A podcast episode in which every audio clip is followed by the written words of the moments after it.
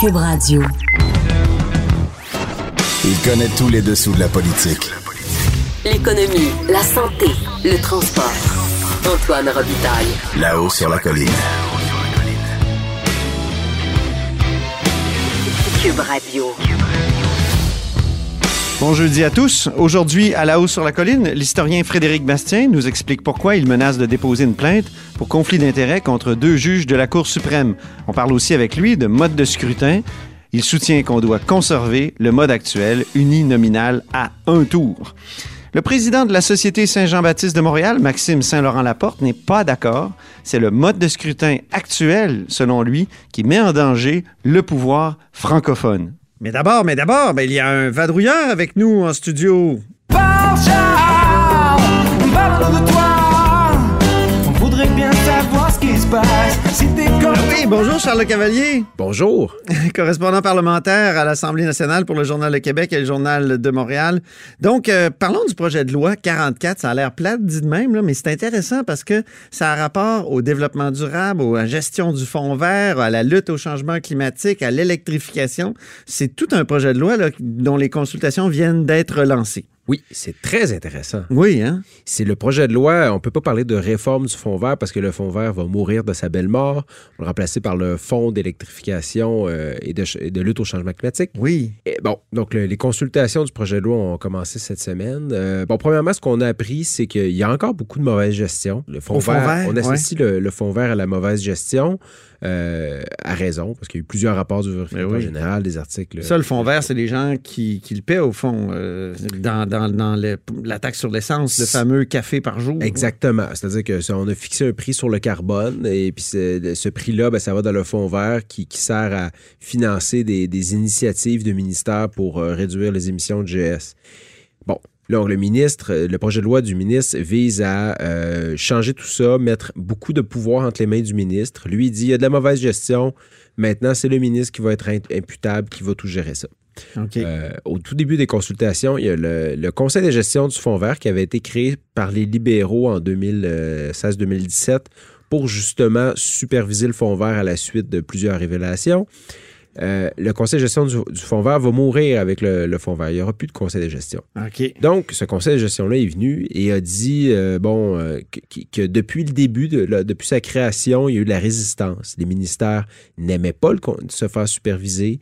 Et là, ce qui a été très surprenant, c'est qu'il a dit que, dans le fond, depuis 2016-2017, les, les dépenses du Fonds vert n'ont pas été auditées ni par le conseil de gestion, ni par le vérificateur Ben, général. voyons donc. Et ça, ces faits-là ont été euh, confirmés par le vérificateur général qui dit même que pas plus tard qu'en décembre, donc il y a euh, un mois, a été obligé de retourner les documents euh, du ministère de l'Environnement au ministère de l'Environnement en disant on peut pas auditer ça, c'est bourré d'erreurs, ça n'a aucun sens. Ben, voyons donc. Alors ça, c'est quand même assez Donc, il- on peut penser qu'il y a encore des dépenses euh, folles et frivoles.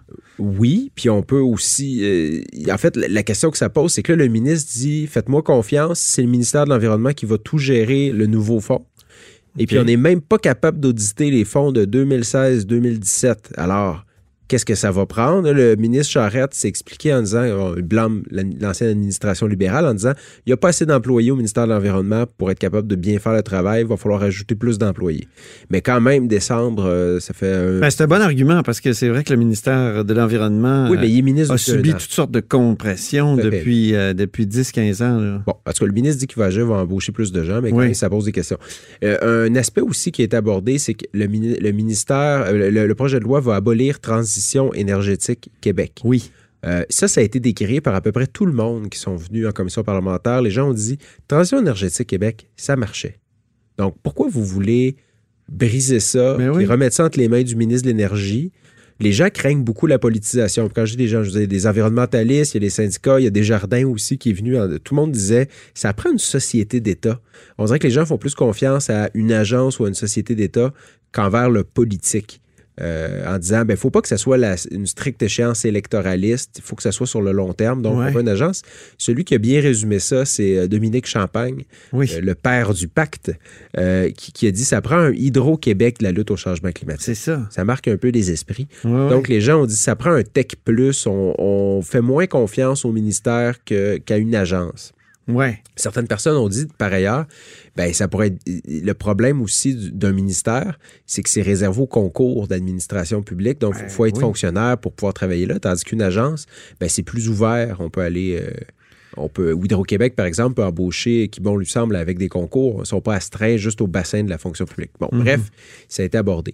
Mais ce qui a retenu beaucoup l'attention, c'est la sortie d'hier de Dominique Champagne, Ben oui. un bout de feu, qui est venu justement mettre, euh, mettre un peu d'émotion. Parler de, des feux en, en Australie. Exactement. Combien de feux ça va prendre avant qu'on prenne conscience du problème environnemental? Et puis, puis, ce qui était très intéressant, puis les journalistes, on a un peu ri, c'est le décalage entre bon l'émotion puis le, le coup de sang de Dominique Champagne qui dit écoutez, là, lisez le rapport du GIEC.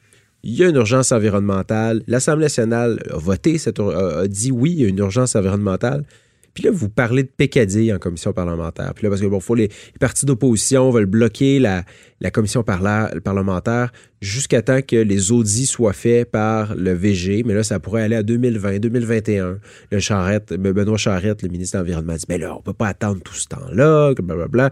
Là, ils, ils soumettent ça à Dominique Champagne. Là, Dominique Champagne, il dit, mais de quoi vous me parlez? La planète risque de se réchauffer de 4 degrés Celsius. Ça, c'est la fin de l'humanité. Là, il Il a dit- gesticule ah oui, il a, parlé parle de la fin de l'humanité. Hein? c'est la Banque mondiale qui, qui, qui dit ça, c'est pas un organisme de gauchistes. Il y avait un peu de tension. À un moment donné, Benoît Charette écoutait plus Dominique Champagne. Dominique Champagne euh, interpelle le président de la commission. Hey, ça compte-tu dans mon temps si le ministre m'écoute pas? Euh, Oh! oui, oui. Il, il- il faisait flèche de tout bois. Un homme de spectacle qui a bien donné. euh, mais en même temps, il y a du fond, là. Euh, Il y a du fond, lui, il Oui. dit Je suis là pour porter la voix de la science, mais bon, il était très enflammé, là, une petite citation. Il dit que les, les- tous les députés, il plante pas juste le, la CAQ, là, il dit les députés sont embourbés dans l'appareil d'État. Le- Ouverture de guillemets. Churchill n'a pas laissé gommer la capacité industrielle alliée dans des consultations à n'en plus finir, alors que les V2 bombardaient Londres. Et là, les feux. C'est une feux sorte de point Goodwin, ça. Quand on invoque les nazis, puis. euh, c'est pas la première fois qu'il euh, fait une, euh, un parallèle entre la lutte au, euh, au régime fasciste d'Europe pendant la Deuxième Guerre mondiale et la lutte au changement climatique. Ouais. C'est pas la première fois qu'il fait ça. Donc, je sais pas, je sais pas si on peut le décrire ou pas. Lui, il invoque ça en disant que c'est c'est un combat qui, qui doit mobiliser autant la société que ça a mobilisé la société à l'époque. Mhm. Bon, est-ce que c'est un point Godwin? Ça se discute, hein? Ça se discute. Ben oui. Et puis c'est là qu'il est arrivé au feu en disant, ben justement, en brassant les députés, en disant, réveillez-vous, combien de feux en Australie ça va vous prendre? C'est ça. C'était très, euh, très enflammé. Voilà. Bien. Et il demande, euh, il demande de- des cibles plus importantes que ce qui est là. Pour, pour l'instant, le, le Québec doit réduire ses, ses, euh, ses- ses émissions de GS de 37,5 par rapport à 1990 pour 2030. Lui, il veut que ce soit moins 50% Il se base sur le rapport du GIEC, Mhm. cet organisme de l'ONU euh, qui a été publié en 2018 en disant de- moins 37,5, ce n'est pas suffisant pour empêcher la planète de trop se réchauffer. En décembre, on a fait une émission de prospective pour l'année 2020. Puis je me souviens, tu avais souligné le fait qu'on va avoir enfin un plan de lutte euh, aux gaz à effet de serre euh, de la part du gouvernement Legault. Est-ce qu'on a des indices? On, on a, on a hâte de le voir parce que c'est sûr que Benoît Charette, comment, comment dire, il, il a intérêt à livrer la marchandise parce qu'il fait monter les attentes. Parce que à chaque fois qu'on lui pose des questions, justement dans ce projet de loi-là, on dit ben, ils sont où vos cibles? Ouais. Qu'est-ce que vous voulez faire? Là, là c'est, on est dans l'administration, on est dans la bureaucratie. Qu'est-ce que c'est, quoi le concret? Ah, vous allez voir, il y a un plan qui s'en vient, c'est, ça va être un bon plan, etc., etc. Donc, euh, est-ce que c'est pour les prochains mois? On pense que oui. Euh, on a hâte de le voir. Et lui, Ouais. il dit que le Québec va être capable d'atteindre ses cibles de 2030. Donc, ça, c'est dans 10 ans. Faites le Ouais. calcul, hein, 2030 ou 2020. Merci, Charles. Ça fait plaisir. Hey, merci beaucoup pour Ben, euh, ça cette fait plaisir. conversation. On se, on se reprend prochainement. Merci. Là-haut sur la colline. Une entrée privilégiée dans le Parlement. Cube Radio. Au bout du fil, il y a Frédéric Bastien, historien, professeur au Collège Dawson et candidat pressenti à la chefferie du Parti québécois. Bonjour. Bonjour. Ah, pressenti toujours, oui? Oui, on, on pressent, on pressent. OK. On pressent que vous allez y aller. En tout cas, euh, parlons de... Je vous en reparlerai. Oui, c'est ça. OK, parfait. Euh, en temps et lieu. Donc, les juges Euh, vous revenez avec les juges euh, ce matin, Frédéric Bastien, sur votre euh, compte Facebook. Vous dites Je menace de plainte deux juges de la Cour suprême. Pourquoi? Expliquez-nous pourquoi et, résumez-nous donc votre position. Oui, eh bien, alors, vous avez le juge, le juge Russell Brown qui doit aller faire une conférence, n'est-ce pas, à la, société, une association de juristes, n'est-ce pas, qui s'appelle Lord Reading, n'est-ce pas? Et cette euh, association, euh, donc, euh, profite de cet événement pour lever des fonds. Et le juge en question, le juge Russell Brown, va être présenté par sa collègue Rosalie Abella. Alors, il y a différents prix qui sont prévus. Là. Ça varie en- entre 0 et 125 pour les, les membres. C'est- deux juges de la. Cour suprême?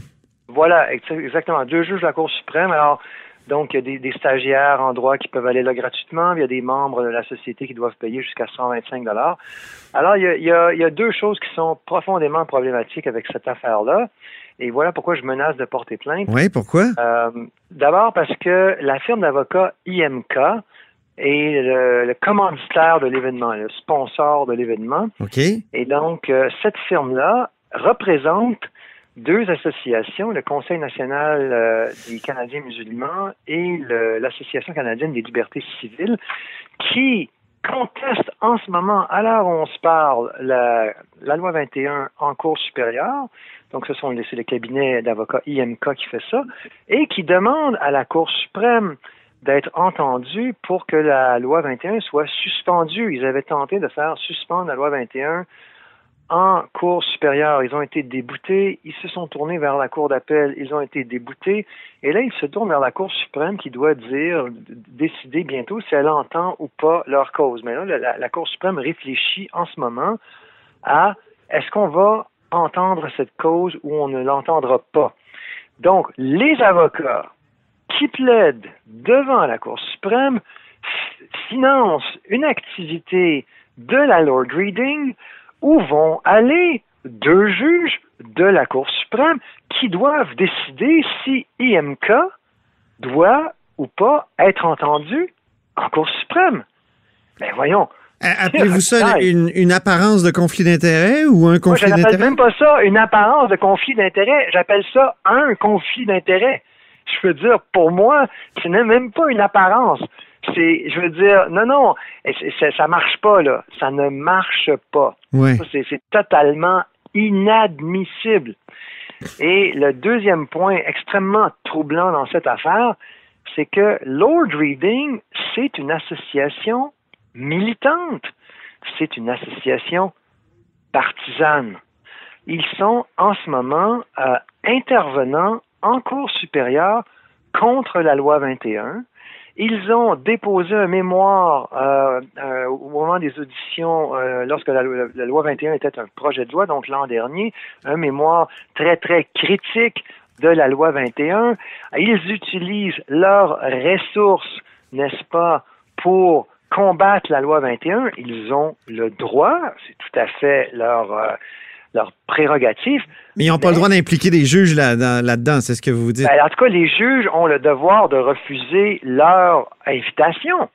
Les juges ne peuvent pas euh, aider, euh, ne serait-ce qu'indirectement, au financement de euh, activité partisane dans une cause dans laquelle la Cour suprême est mêlée. Est-ce que le, les- le mouvement laïque qui tient parfois des activités type conférence comme, euh, comme celle-là a déjà reçu des juges de la Cour suprême, par exemple, ou d'autres Ben, juges de, de la euh, Cour d'appel? Ou... Pas à ma connaissance, mais moi, je, je pose la question. Parce que je- la- la- la- évidemment, le mouvement laïque est pour la, la loi 21. pour la loi 21, voilà, vous faites bien de le préciser, mais ben, moi, je serais bien curieux de voir euh, euh, qu'est-ce qu'on le- le- les, les cris d'orfraie qu'on qui- qu'on qu'on aurait au Canada anglais, au- chez les partisans de la loi 21, chez les, les fédéraux, si des juges de n'importe quelle juridiction, Cour suprême, Cour supérieure. Donc, allez-vous allez-vous déposer euh, une plainte, euh, Frédéric Bastien?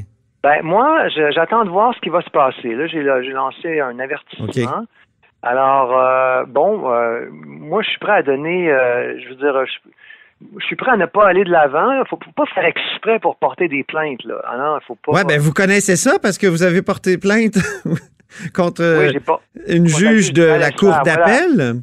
Oui, c'est ça, exactement. Donc, c'était en, l'automne dernier, là, oui. Oui, c'est ça. C'était en, en décembre dernier. Donc, l'automne dernier, vous avez raison. Donc, euh, donc là, j'ai porté plainte, j'attends le résultat. Donc, c'est pas quelque chose qu'on fait à la légère. Alors, euh, donc moi, je, si, si la Cour suprême, euh, les deux juges en question euh, reconnaissaient leur erreur et décidaient de, de- d'annuler l'événement, Oui. c'est-à-dire de ne pas y aller. Bon, là, à ce moment-là, moi, je pense que le- le- le- tu sais, ça aurait pu, il y aurait plus de raison d'être euh, de, de porter plainte, là. Mais s'ils euh, s'entêtent, s'ils persistent et ils signent et qu'ils vont à l'événement, bien moi, à ce moment-là, c'est sûr et certain que je vais porter plainte. Autre sujet, le mode de scrutin maintenant. On sait que le gouvernement Legault a déposé un projet de loi pour modifier le mode de scrutin. Il y aura référendum aux prochaines élections en 2022. Vous, vous êtes contre la modification au mode de scrutin et vous demandez que le Parti québécois se retire de la fameuse entente là, qui a été signée donc, euh, lors de la dernière législature, donc avant les dernières élections, sur euh, c'était une entente qui liait tous les partis d'opposition pour réclamer une modification du mode de scrutin. Pourquoi vous demandez euh, comme ça au, euh, Parti québécois de se retirer? Ben moi, je pense qu'on a fait une erreur. C'est une erreur de notre ancien chef, M. Lisée, qui est une erreur qu'on doit mettre sur le même pied que son idée de convergence avec Québec solidaire. C'est le genre de, de, projet euh, donc qui va qui va nuire tant au Parti québécois qu'au Québec euh, de façon plus générale. Parce que notre mode de scrutin, il permet des gouvernements euh, majoritaires. Il a permis au Parti québécois de, gouverner. Il a permis d'avoir des majorités de députés nationalistes dans le passé qui ont pu voter des lois comme la loi 101, euh, qui ont pu voter la loi 21, qui ont pu exercer le pouvoir pour défendre la majorité francophone, pour faire des batailles avec Ottawa. Pensons à Duplessis avec le pouvoir de taxation qu'il a réussi à augmenter grâce à une bataille fameuse qu'il avait fait contre Ottawa à son époque. Donc, euh, Donc, le les, distorsions électorales sont bonnes pour la nation? C'est-à-dire que y a, il y a, ça nous donne un gouvernement stable, capable de prendre des décisions Ouais. Difficiles. Regardez deux, deux pays en ce moment qui ont vécu des, qui vivent des difficultés politiques euh, importantes. Israël, où on a le scrutin proportionnel. Oui, mais là, c'est radical, Frédéric Bastien, quand même. Oui, ben, euh, prenez, prenez l'Italie dans ce cas-là, où on a un, une- un scrutin proportionnel avec euh, euh, qui, n'est- qui est moins, disons, moins extrême euh, que le, le scrutin, disons, en Plus Israël modéré, oui. plus modéré, voilà. Alors, en Grande-Bretagne, là, qu'est-ce qui a mis fin à la crise du Brexit? Parce que la crise du Brexit, elle est terminée. C'est la dernière élection. C'est le mode de scrutin comme nous l'avons ici. Il y a un parti qui a gagné, qui a une majorité et qui peut enfin dire, voilà, nous, on enclenche avec le Brexit. C'est terminé. Il n'y aura plus de discussion. Et tout le monde va se rallier à ça. Donc, la crise politique, elle est terminée. Alors, vous regardez l'Italie, on est à une crise politique une après l'autre et, et, et on n'en on en finit plus. Il y a d'autres exemples comme ça. Je vais vous en donner un que, qui, qui, qui, moi, m'interpelle beaucoup. C'est la quatrième République en France qui a été mise en place en 1946 jusqu'à 1958. Le gouvernement le plus long de la quatrième République, ça a été neuf mois, et ça a été un gouvernement qui a été de crise en crise, incapable de prendre des décisions très, très importantes qui avaient à être pr- prises à l'époque. C'était la guerre d'Algérie, la guerre d'Indochine, il y avait toutes sortes d'événements inc- incroyables, dramatiques. Et quand De Gaulle, en 1958, est revenu, il a fondé la Cinquième République, une des choses qu'il a faites, il a éliminé le scrutin proportionnel, Mhm. qui était le scrutin de la Quatrième République. Et il avait bien compris, et les Français l'ont massivement appuyé, qu'une des raisons pour laquelle la Quatrième République s'est enfoncée dans la paralysie et a amené la France au bord du gouffre, c'était justement l'impossibilité de dégager des majorités parlementaires. Mhm. Alors, et ça a été une crise, à un moment donné, la France était presque au bord de la guerre civile. Alors, s'il y avait aujourd'hui un scrutin proportionnel en Grande-Bretagne, tel qu'il nous est proposé aujourd'hui, la Grande-Bretagne en aurait pour dix ans encore de crise, en aurait eu pour dix ans de plus de crise de Brexit. Alors, nous, au Québec, on a la question de l'indépendance, on a la question de la survie du Québec comme peuple, on a des, on a des, des questions fondamentales qui se posent en plus ou moins en permanence pour nous. on a besoin d'un système qui va permettre des majorités et qui donne le pouvoir aussi à la majorité francophone. Allez-vous euh, comparaître devant la commission parlementaire qui se penche justement sur le projet de loi euh, sur euh, le- la modification du mode de scrutin?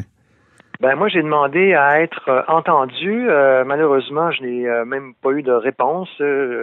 Alors, j'aimerais beaucoup y aller. Il me semble que j'ai des choses assez pertinentes à dire. Ça me ferait très, très plaisir si on me lançait l'invitation d'y d'y aller. Là.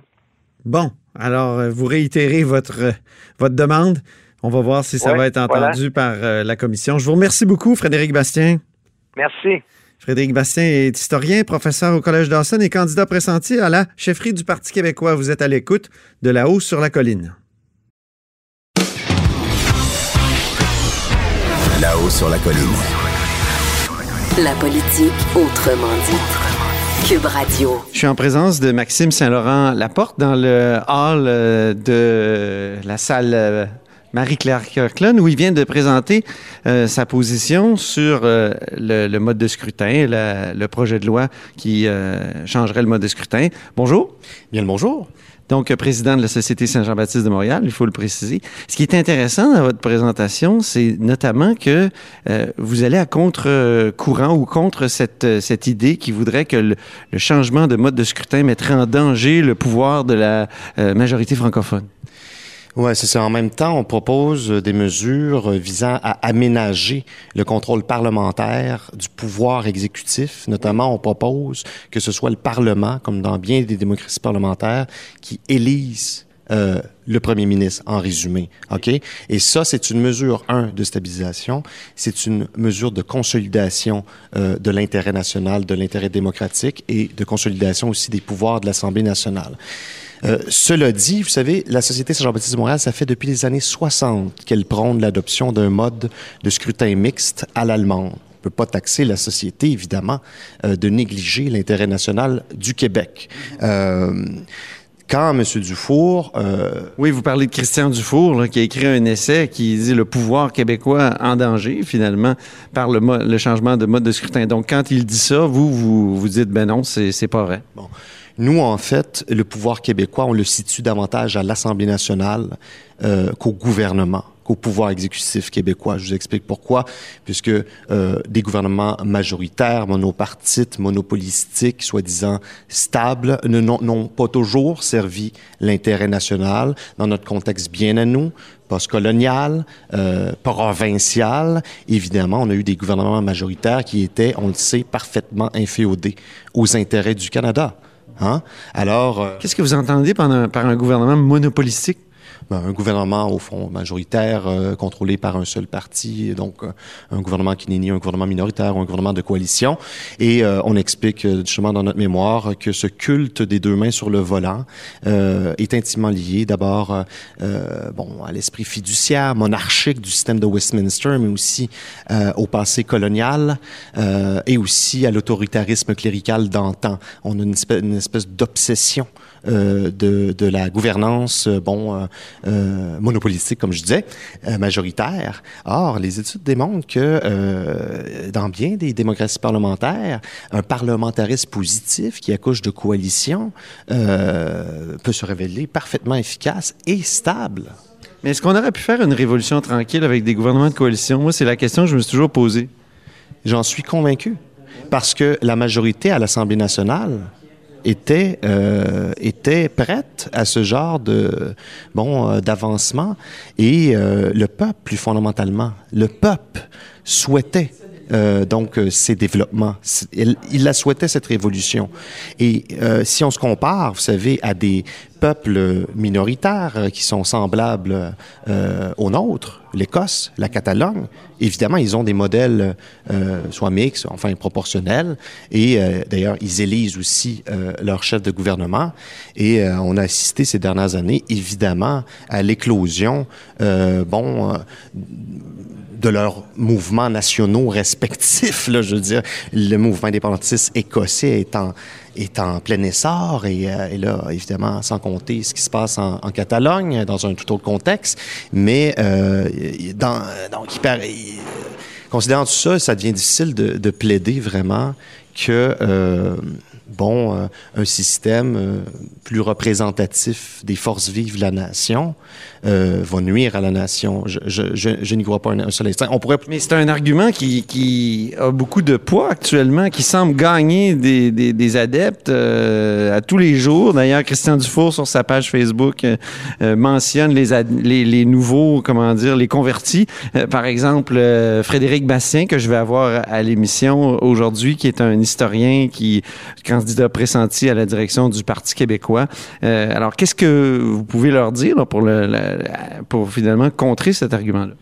Parce qu'au-delà des considérations idéologiques, puis des partis pris explicites ou implicites des uns et des autres pour des formations politiques en particulier, il y a des constantes dans notre culture politique.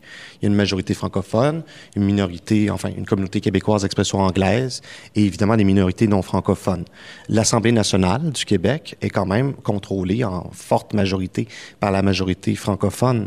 Alors, euh, au fond, euh, ce qui nous a nuit dans notre histoire, ce sont précisément des gouvernements qui, euh, qui n'étaient pas au diapason de cette majorité euh, francophone, vous savez.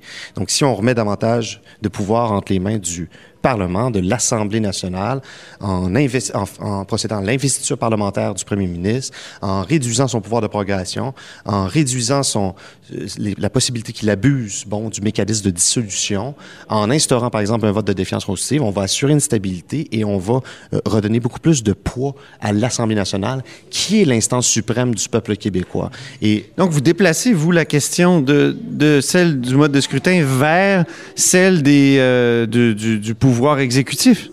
Ben, c'est ça, les deux, euh, ces deux éléments sont intimement liés. Hein, quand on a procédé en Écosse à la dévolution, il n'était pas question de songer à, changer le mode de scrutin euh, sans euh, réfléchir aux conséquences sur la formation et l'exercice du pouvoir exécutif.